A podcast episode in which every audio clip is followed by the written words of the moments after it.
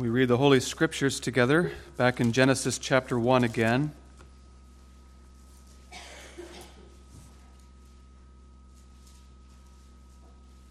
We'll begin reading at verse 20 as we continue our series through the first chapters of Genesis entitled In the Beginning. Come to our fifth sermon this afternoon. So we begin reading at verse 20 and read through chapter 2, verse 3. I just take the opportunity to mention that the sequence of the days actually ends in chapter 2, verse 3. So that was originally part of the first chapter and probably should have been included in the first chapter of the book. Be that as it may, let's begin reading at chapter 1, verse 20. And God said, let the waters bring forth abundantly the moving creature that hath life, and fowl that may fly above the earth in the open firmament of heaven. And God created great whales, and every living creature that moveth, which the waters brought forth abundantly after their kind, and every winged fowl after his kind. And God saw that it was good.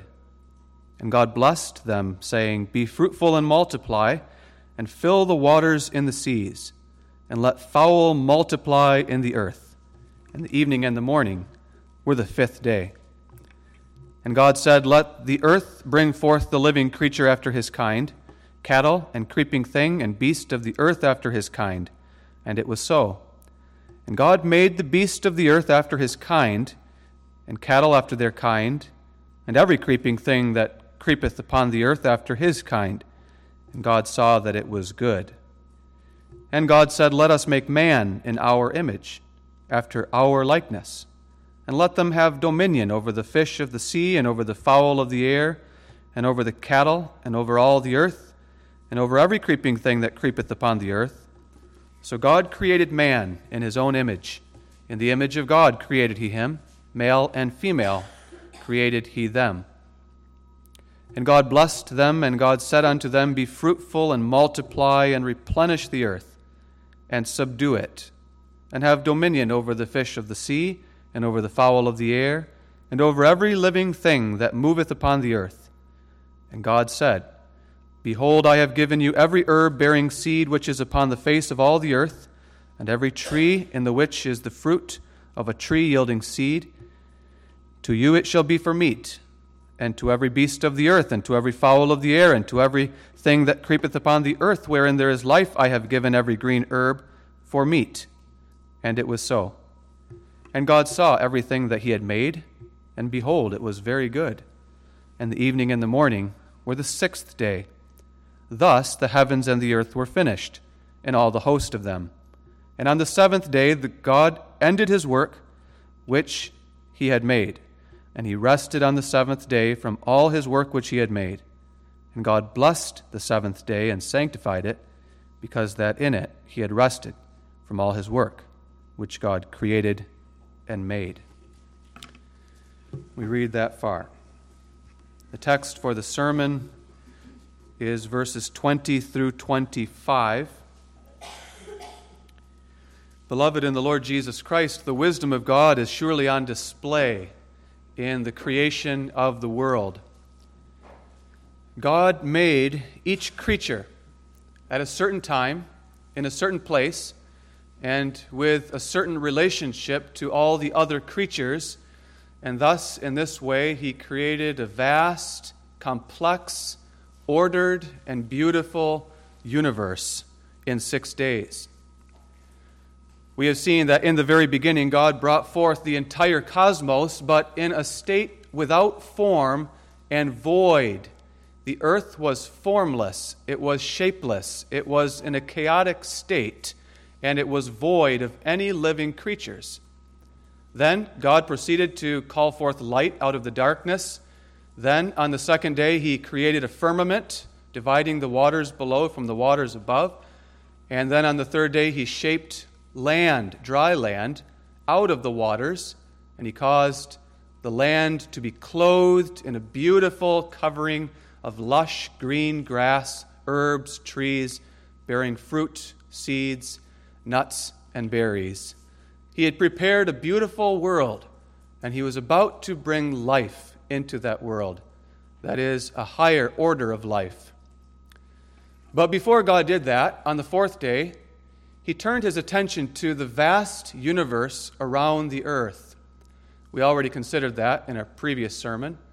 How God gathered the light that he created on the first day, he collected it into the sun, the moon, and the stars, so that these became the light bearers. And these became the creatures that would, from thenceforth, shine that light and would be the sources of that light until the end of time. So God turned his attention to the vast reaches of space and he called into being the galaxies, the nebulae, the star dust and star clouds, vast the space, the stretches of the stretch of the space around us. He filled it with all kinds of beautiful creatures which immediately were shining their light on the earth. But then God turned his attention back to the earth. And that's what we're going to consider this afternoon. On the fifth and sixth days, God proceeded to fill the earth with a higher order of living creatures, which we call animals. And he did that before his crowning achievement that he did later on the sixth day, as we will, Lord willing, see next time. Today we're going to consider then the creation of the animals. And I have to say that I'm sure most of us, if not all of us, have a fondness for animals. We probably gained that when we were little children. We loved to look at books and watch videos and see pictures of the vast variety of the animals that live on this earth. And I think as we became adults, that didn't change very much, but we continued, continued to take delight and be amazed at the vast variety and complexity of the animal kingdom. Especially this time of year, we enjoy seeing the robins come back and the woodpeckers, the blue jays in our yards, the black, white, and gray squirrels running around on the wires up above and in the trees. We also like to see pictures of fantastic schools of fish swarming in the seas, and a majestic pride of lions on the savannah, or the scary python slithering through the jungle. And we stand in amazement at the creatures of the world. One of the greatest mysteries we saw last time was how did life begin? The modern man has his explanation for that. But another question is how did all of the species of animals that we see in the world today come into being. How did they get here? Almost the whole world has followed after Charles Darwin, who wrote a book in the 19th century called On the Origin of Species, in which he tried to explain how all of these different species of animals came into existence. Even many, many people in the Christian church world have followed after the ideas of Darwin. But we still hold to God's revelation as we find it in our text in very simple and clear language. God created the animals on the fifth and sixth days. So I call your attention to the text under the theme In the Beginning, God's creation of animal life Let's look more closely at the origin of animals. Secondly, God's law that they will reproduce after their kind. And then, thirdly, God's perfect plan for these animals. So we turn our attention now to the text, verse 20, and there we read God said, Let the waters bring forth abundantly the moving creature that hath life, and fowl that may fly above the earth in the open firmament of heaven. And God created great whales and every living creature that moveth, which the waters brought forth abundantly. And then in verse 24, let the earth bring forth the living creature after his kind, cattle and creeping thing, and beast of the earth after his kind. And it was so. I want to point out, first of all, that there is a correspondence between the days of creation. We've already seen that the first day of creation corresponds to the fourth day.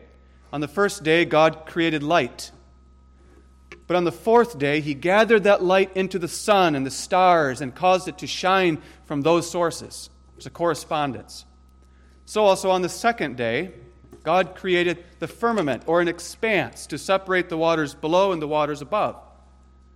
Second day. On the fifth day, God created the creatures that would live in the waters below and that would fly in the open firmament, like He made on the second day. On the third day, God caused the dry land to rise up out of the waters, and He filled it with lush green grass, trees, and herbs. On the sixth day, God created the creatures that would live on the land and would eat those plants. We see there the orderly method that God used to create all of these creatures in six literal days. There is wisdom in all the works of God. So, what about the fifth day of creation? That was the day when animal life first appeared in the whole creation. There were no animals before the fifth day, but on the fifth day, if we were there, we would have seen something most amazing and extraordinary. If we had been there, we would have suddenly seen that the ocean of waters surrounding the earth suddenly was swarming with all kinds of living creatures, moving creatures that had life. That's what the text says in verse 20. Let the waters bring forth abundantly the moving creature that hath life.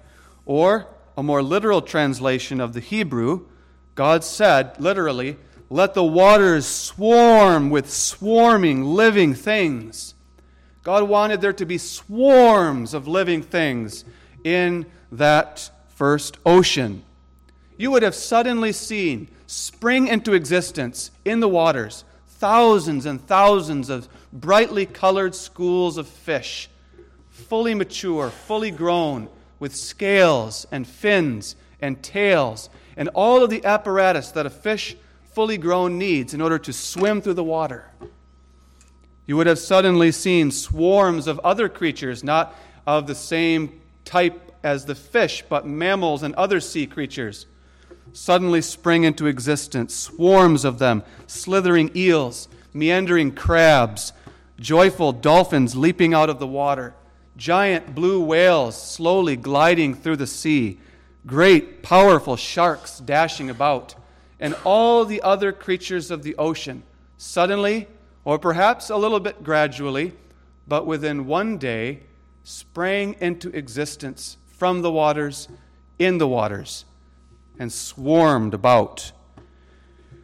When the text says in verse 21, God created great whales, the original Hebrew doesn't specify whales, but the word there can refer to any gigantic sea creature of any kind, including kinds that might not even exist anymore because of extinction. It could be that God created there dinosaurs that lived in the waters, and what the scriptures elsewhere call the great Leviathan, which we find in the book of Job and the Psalms. What was that Leviathan? This great sea creature that is mentioned in the scriptures. God made great sea creatures on day five. On that same day, God created the animals that fly in the open firmament of the heaven. When the text says there, that he brought forth the birds, verse 20, that may fly above the earth in the open firmament of heaven. Again, the literal translation is more like this He created the birds that may fly above the earth upon the face of the expanse of the heavens. That's the idea of the Hebrew they would fly upon the face of the expanse of the heavens. And that expanse is what he created on day two that firmament, that expanse that would separate the waters below and the waters above. Now, on that day, if you were there looking up, you would see nothing but bright blue sky, no clouds whatsoever, and no, no birds either. But suddenly you would have seen thousands of birds pop into existence, flying against the background of that bright blue sky the open firmament, the face of the expanse of the heavens above. You would have seen the many flocks of birds that God created. We don't know exactly which kinds He made in the beginning, but the kinds that exist today are descended from those kinds. He made thousands of different birds of different shapes and sizes and colors and patterns, and they flew together in their flocks, or the solitary birds like the eagles and hawks glided and sped through the air. The Bible speaks of sparrows and swallows, eagles, vultures, owls, storks, herons, ravens, doves, and other birds as well. God brought forth these birds. He didn't create eggs on day five, but He created fully grown birds that had feathers and wings and beaks and legs, just like the birds we see today. And by the way, the bird is the only animal in the world, even scientists will tell you, the only animal that has feathers. And as we'll see, that is important to remember. That was what God created on the fifth day. On the sixth day, after the evening and the morning of the fifth day were complete, on the sixth day, God turned his attention to the earth, the land, where those lush green plants had sprung up on day three. God said, Let the earth bring forth the living creature after his kind, cattle and creeping thing and beast of the earth after his kind. And it was so.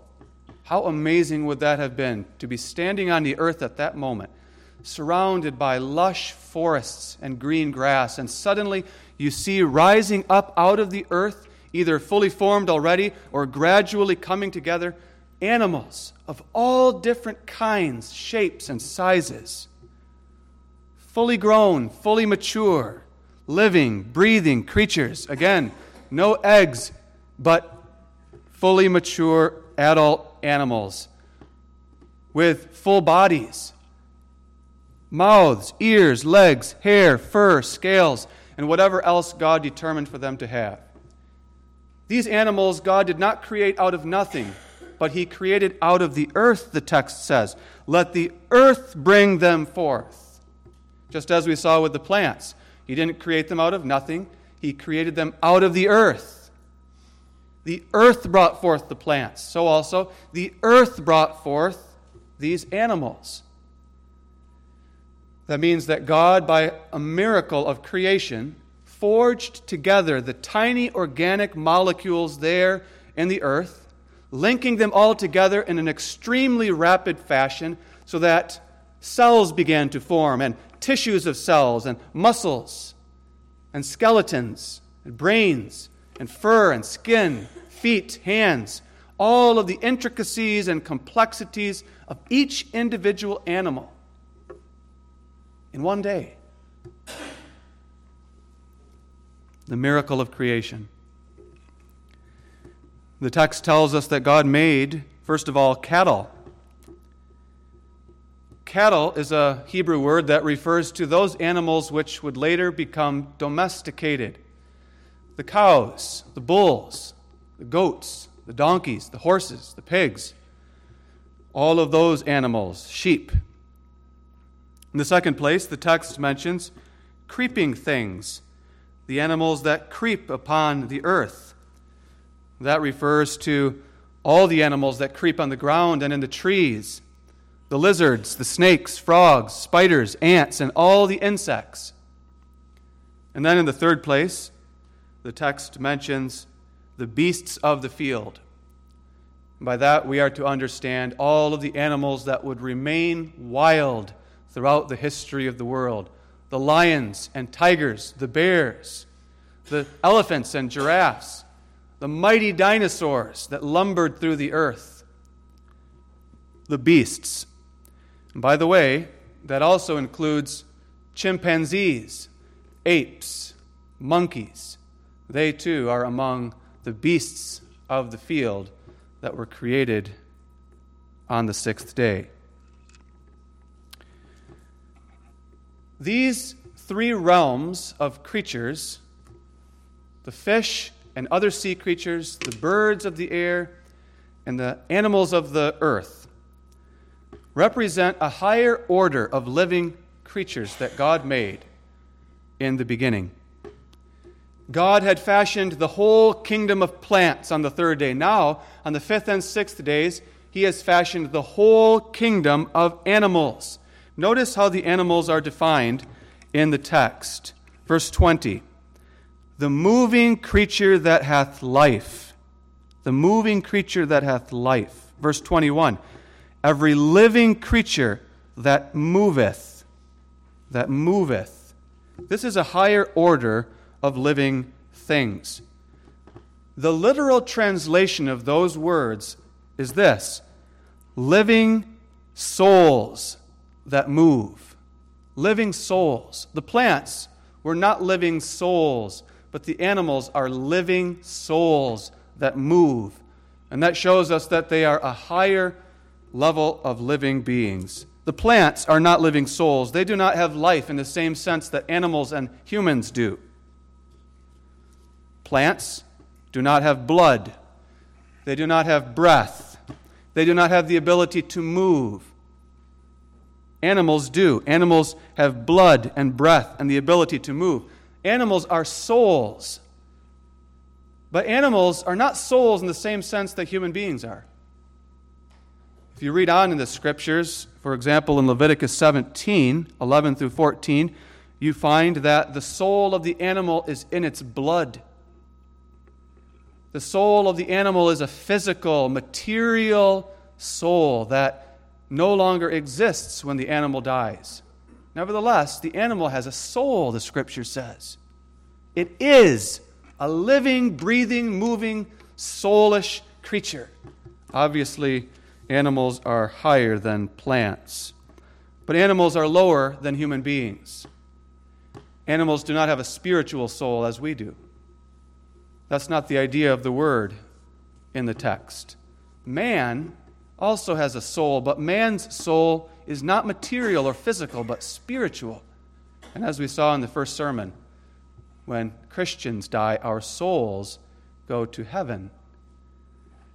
Our souls live on and go to be with Christ. Humans are not animals. Humans are not the descendants of the apes. Humans are not cousins of the chimpanzees.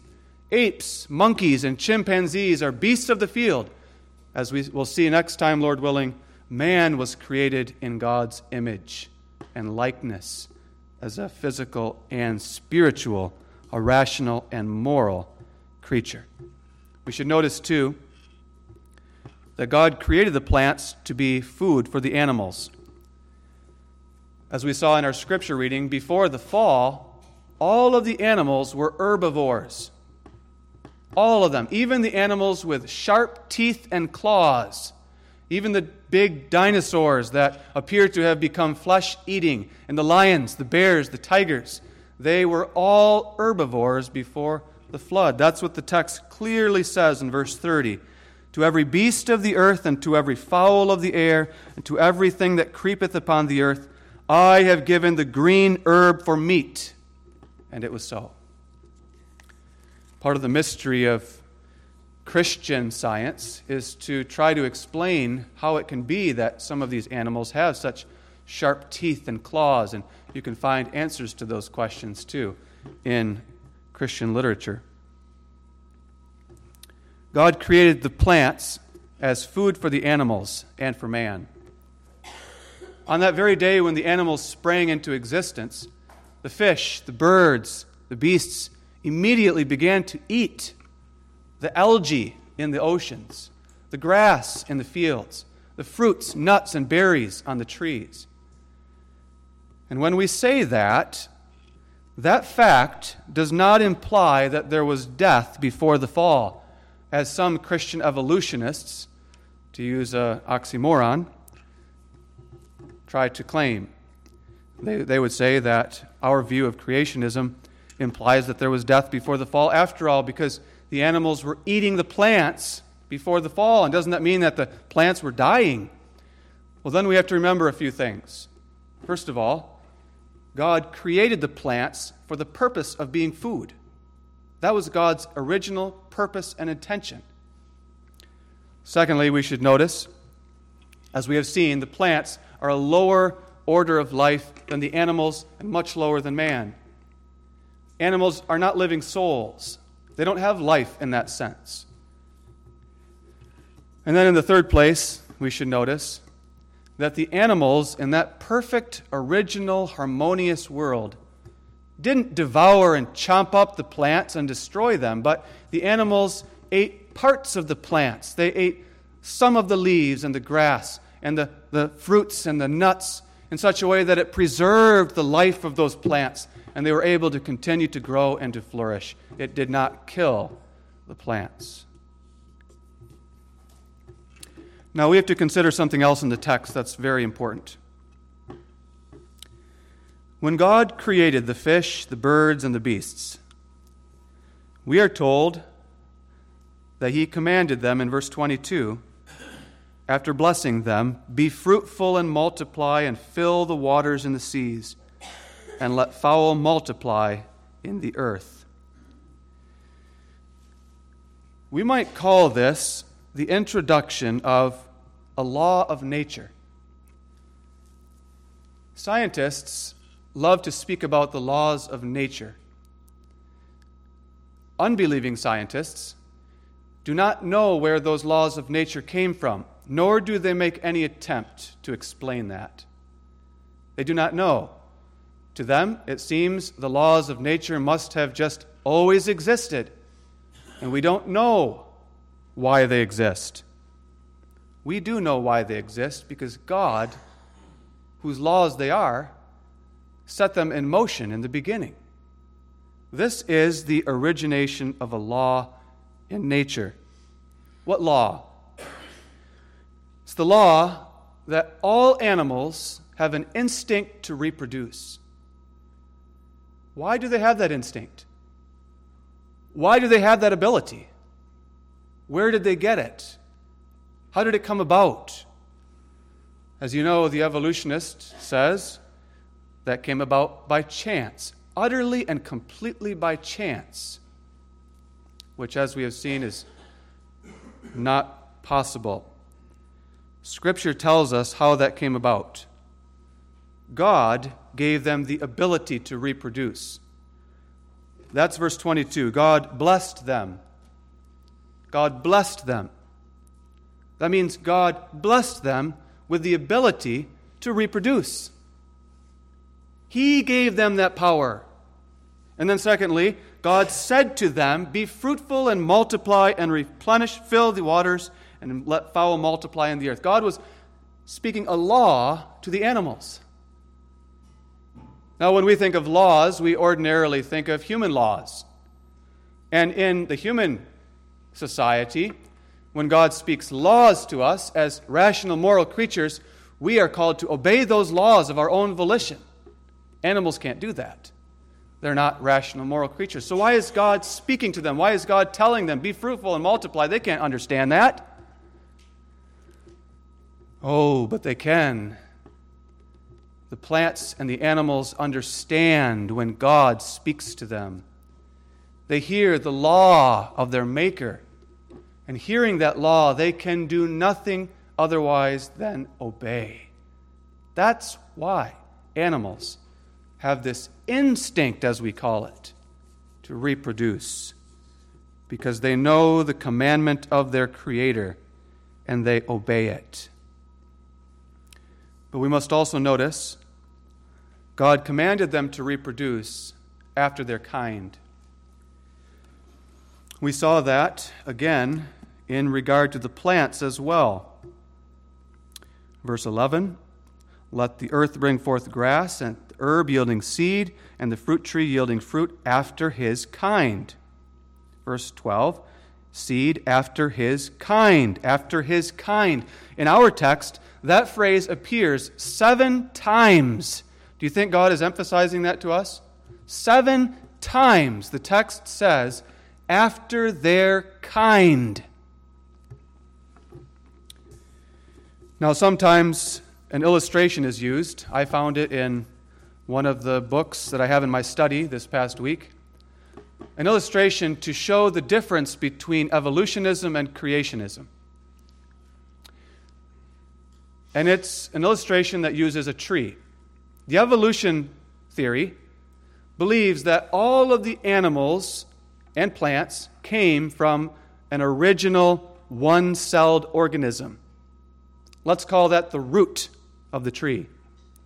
Then they picture it as if that one celled organism became a multi celled organism in the oceans of the early earth. And the multi celled organisms evolved by chance into sponges and into worms in the bottom of the sea. And then the tree, as it were, began to grow. But it's still from the same root. And then evolution took place, and branches started to form off the tree from that original source, that one celled organism. Eventually, new animals arrived. Insects began to evolve from that same source, and mammals and reptiles. They all come from the same root, they believe, the same one celled organism. Evolutionists believe, as we saw last time, that life began on Earth about 3.8 billion years ago, although they change on that. And they believe that it took a couple of billions of years after that from the one cell to grow and evolve into animals. So that animals began more recently, perhaps 800 million years ago only. And then they speak of, as I mentioned, the sponges as the first animals, and then worms, insects, amphibians as they begin to crawl out of the sea onto the land. And then they evolved into reptiles. But now here's this tree, this evolutionary tree. And the branches are starting to go this way and that way and up and to spread out. But it all comes from the same original cell, so they believe. One cell, randomly, by chance by mutations in the gene, in the DNA, which is all by chance, by natural selection and survival of the fittest. These various branches of the different species began to form until now we have the thousands of species we see today. Part of that theory is the belief that reptiles evolved into birds. Dinosaurs, they believe, are reptiles, and they believe, literally, that dinosaurs evolved into birds. Birds come from the dinosaurs. Birds come from the reptiles, they believe. Now, how did that happen? Well, they don't really know. But they imagine that these reptiles began to climb up the trees and began to jump off the trees. And as they were jumping over millions of years, eventually their scales somehow turned into feathers. And somehow their arms with scales somehow merged into wings. And somehow they lost their teeth and developed beaks and developed those delicate little bird feet. And somehow they taught themselves, by chance, how to fly. And that is the utter folly of Darwinian evolutionism. That, I do not kid you, is what thousands and millions of people believe is how birds came into existence. Birds are the only creatures in the world that have feathers. They don't know how scales became feathers, but they think somehow, through evolution, given millions of years, that's what happened.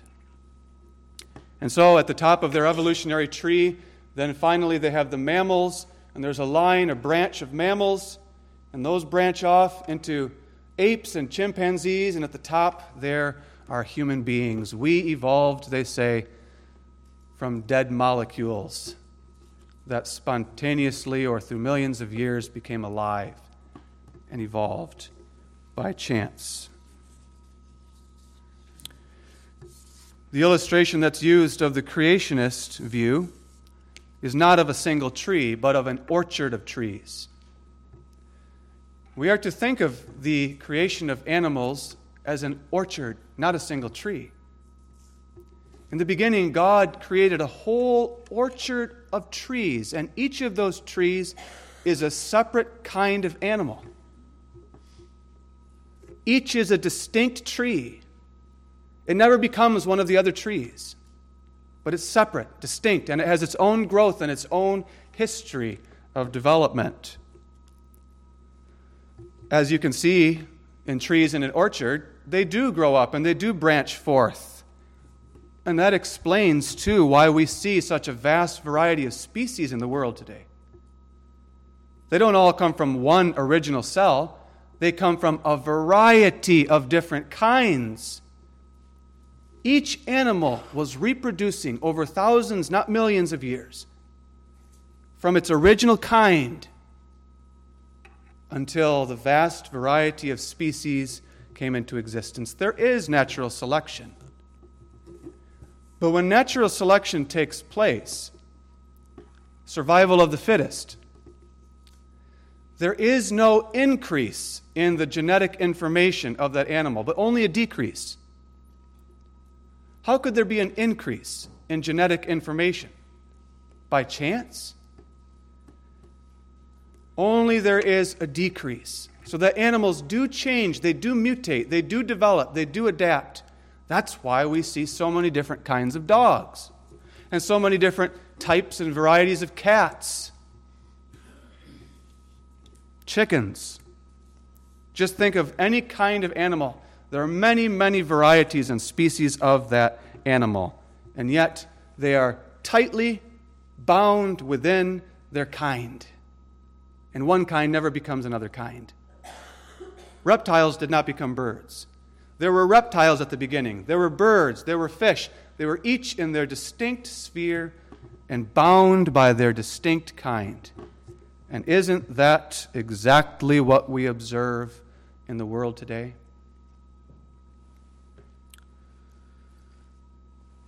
Darwinian evolutionism does not explain the world that we see today. They claim that if you don't accept this theory of evolution, then you are not a genuine scientist. And you cannot really do science. I would argue just the opposite is true. They are so bound to their theory of evolution, which, by the way, is rooted in their belief of materialism. They don't believe there is any spiritual reality at all, and we have to explain everything from what we can see. That's their more basic belief, not evolutionism, materialism. And if they start with that belief, then they have no choice. They have to come up with an explanation. And Darwin is the best that they could come up with. But it does not explain what we observe. Science is evaluating what we can see and observe in the world. Faith looks upon things not seen. What do we observe in the world? If evolutionism is true, Charles Darwin himself said we should expect to see many strange looking animals in transition from one kind into another kind do we see any animals that seem to be transitioning from reptile into bird? Do we see any animals transitioning from chimpanzee into human? We don't. Well, what about the fossil record? Darwin thought in the 1800s that when archaeology and geology have developed and we're able to see many more of the fossils in the earth, then it should become plain that there were indeed such transitional missing links between the various kinds. They never found them. We're now in the 21st century, and they only lay claim to a few scattered fossils here and there, but they do not have what they expected this vast array of missing links in the fossil record. It's just not there. Charles Darwin knew that himself, and already in his book on the origin of species, he pointed out we have to explain this missing link in the fossils. So he simply attributed it to the imperfection of the fossil record. The fossil record is not imperfect, it just doesn't fit with his theory. The fossil record actually harmonizes with the creationist belief. That should be an encouragement to us. It's a great encouragement to me. We live in a world that is saturated with the theory of evolution, and it affects all of life. It affects marriage, it affects family, it affects the moral life. People believe that they are animals. developed from animals, not a higher creature from the animals. And they live accordingly like animals rather than like human beings. It should be an encouragement to us as Christians to see our Christian faith resting on the Scriptures makes perfect sense. Why did God create these animals? And here we ought to see once again how God's work of creation points ultimately to his own glory in the work of salvation in Christ. Once again, we read in the text that God saw that these animals were good, verse 21 and verse 25. He saw that it was good. And in verse 31, he saw that it was very good. The animals were perfect in God's eyes. Perfect. There were no eggs there or infants, but perfect, fully formed animals. Exactly what God had designed in his mind he constructed by the power of his word. And the plan of God with the animals was, in the first place, to delight in them for the glory of his name. Revelation 4, verse 11, at the end of the Bible, in the last book of the Bible, we read these words Thou art worthy, O Lord, to receive glory and honor and power, for thou hast created all things and for thy pleasure they are and were created. God created the animals too for his own pleasure. God takes delight in his creatures. And he takes pleasure in the animals, the fish, the birds, the land animals, because they manifest his handiwork. They manifest by their complexity by their well ordered systems, by their beauty, by their grace of motion. God delights in watching the eagle soaring through the air and the whale gliding through the great blue sea. God loves to watch the behemoth lumbering along and moving his tail like a cedar. Job 40, verse 17. The Leviathan blowing smoke from his nostrils. Job 41, verse 20. God delights in the birds as they sing in the springtime, the pride of lions marching through the savannah. God delights in watching the ants hard at work in the summer, storing up for the fall, and the schools of fish dancing through the waters. God loves his world. He delights in all his creatures. Psalm 148, verse 10 shows us that all of the animals give praise to God beasts and all cattle, creeping things, and flying fowl. God delights in them because they manifest his handiwork. And God wants us to delight in them too, as manifestations of his handiwork. God created man above the animals, but he created the plants below the animals. God's original plan wasn't to give the animals to us to eat. He would not do that until after the flood, after the fall, after death had entered the world. Then he would give them to us as meat. But in the original creation, God created man in his image to have dominion over all the animals. We read that in verse 26. Let them have dominion over the fish of the sea, the fowl of the air, the cattle of the earth, and every creeping thing that creepeth upon the earth, not just the cows or the pigs or the sheep, but all the animals. Man was to have dominion over those animals as the image of God, reflecting God's lordship over all creation by having lordship over these animals. And just as God delights in them, God would have us to delight in them as well. That when we behold these creatures, we stand amazed, not just at the creature, as the unbelieving naturalist who gets in their scuba gear and dives down into the sea and sees the beautiful, bright colored schools of fish and attributes it to chance. But God would have us to see these animals as His handiwork and to give praise to Him every time we are filled with wonder. Furthermore, God had a plan with the animals with regard to the world post fall. The fall of man into sin was not a mistake. God intended it from the beginning. God intended that when man fell into sin and death entered the world, death would also pass upon the animals. They too, as living souls, would come under the curse of man. But God also intended to use those very animals to bring death on man.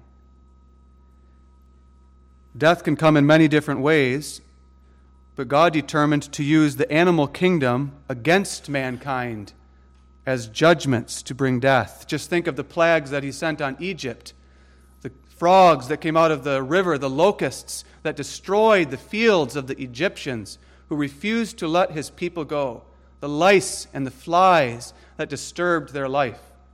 Think of the venomous snakes in the wilderness that bit the children of Israel when they murmured against God. Think of the lions in the den in Babylon, from which God saved Daniel, but to whom he fed Daniel's enemies. God uses the animals to bring death upon mankind. Think of those mother bears that God raised up to destroy the young men who mocked the prophet Elisha. God also uses the animals to chasten his own people. Sometimes God's own people are harmed by animals.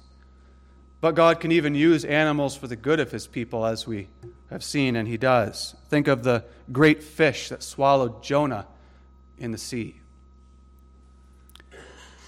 But we have to see that God's plan with the animals goes much higher than that. As we said when we were singing Psalms earlier, it's amazing how many animals are symbolic of higher spiritual realities. The serpent, which points to the devil as a great red dragon. The sheep that graze the fields and foolishly wander and go astray, that point to us as God's sinful people who wander from Him. And then we should fasten our attention on the Lamb. God's plan with animals centers on the Lamb, doesn't it? And after the fall of man into sin, God was the first one to kill an animal. Adam and Eve tried to clothe themselves in fig leaves by their own works, but God slaughtered an animal. And he took the skins of that animal and wrapped it around them as clothing, as a sign, pointing forward to the fact that he would send a Savior to shed his blood for them and clothe them in his own righteousness. Cain and Abel. Cain brought the fruits of the ground, but Abel brought the firstling of his flock, slaughtering it, shedding its blood, and offering it up as a sacrifice to God, putting his faith in the coming of a perfect Savior. Throughout the whole Old Testament, God commanded the Israelites and they brought thousands and thousands of sheep and cattle and goats and turtle doves and pigeons to the altar. And the priests slaughtered them, shedding their blood one after another after another as sacrifices to God, as a sign. Only through the shedding of blood can there be salvation. But none of those animals was able to satisfy the justice of God until Jesus came. And John said, Behold, the Lamb of God, which taketh away the sin of the world. This is the Lamb without spot or blemish, the true Savior, who gave his life on the cross and shed his own blood. And that wasn't the end of the story. Rising from the dead and ascending into heaven, that Lamb of God became the lion of the tribe of Judah in Revelation 4. He roars from the right hand of God, having all power and authority over the whole kingdom of animals and man and the whole universe. And he will come again when a beast rises up in the earth, a beast that doesn't look like any of the natural animals God made in the beginning, but rather a monstrosity with many heads and many horns, a symbol of the man of sin. But when he rises, the lion will return, riding on a white horse, symbolizing victory and power and purity. Will destroy that beast with the breath of his mouth. You see how all the animals point us ultimately to God's work of salvation for the greatest glory of his name. Points us even farther. When the lamb and the lion returns, he will bring about a new creation. And in that new creation, Isaiah says, the lamb and the lion will lay down together, the leopard and the baby goat, the child by the hole of the poisonous snake. And there will be no more violence and no more destruction in all my holy mountain. And knowing that, we can behold the birds of the air and not worry about tomorrow because we know all is well. Amen. Father in heaven, we praise and marvel to thee at thy wondrous creative works. Thou art truly great, glorious in all the works of thy hands. We thank thee for this lesson this afternoon from the book of Genesis, which is an encouragement to us as we live in a world of great unbelief. We pray thou wilt strengthen our faith, that as we look back to the origin of these things and look forward to the future of all things, our hearts may be thrilled with joy and find comfort and peace in our Lord Jesus Christ. In his name,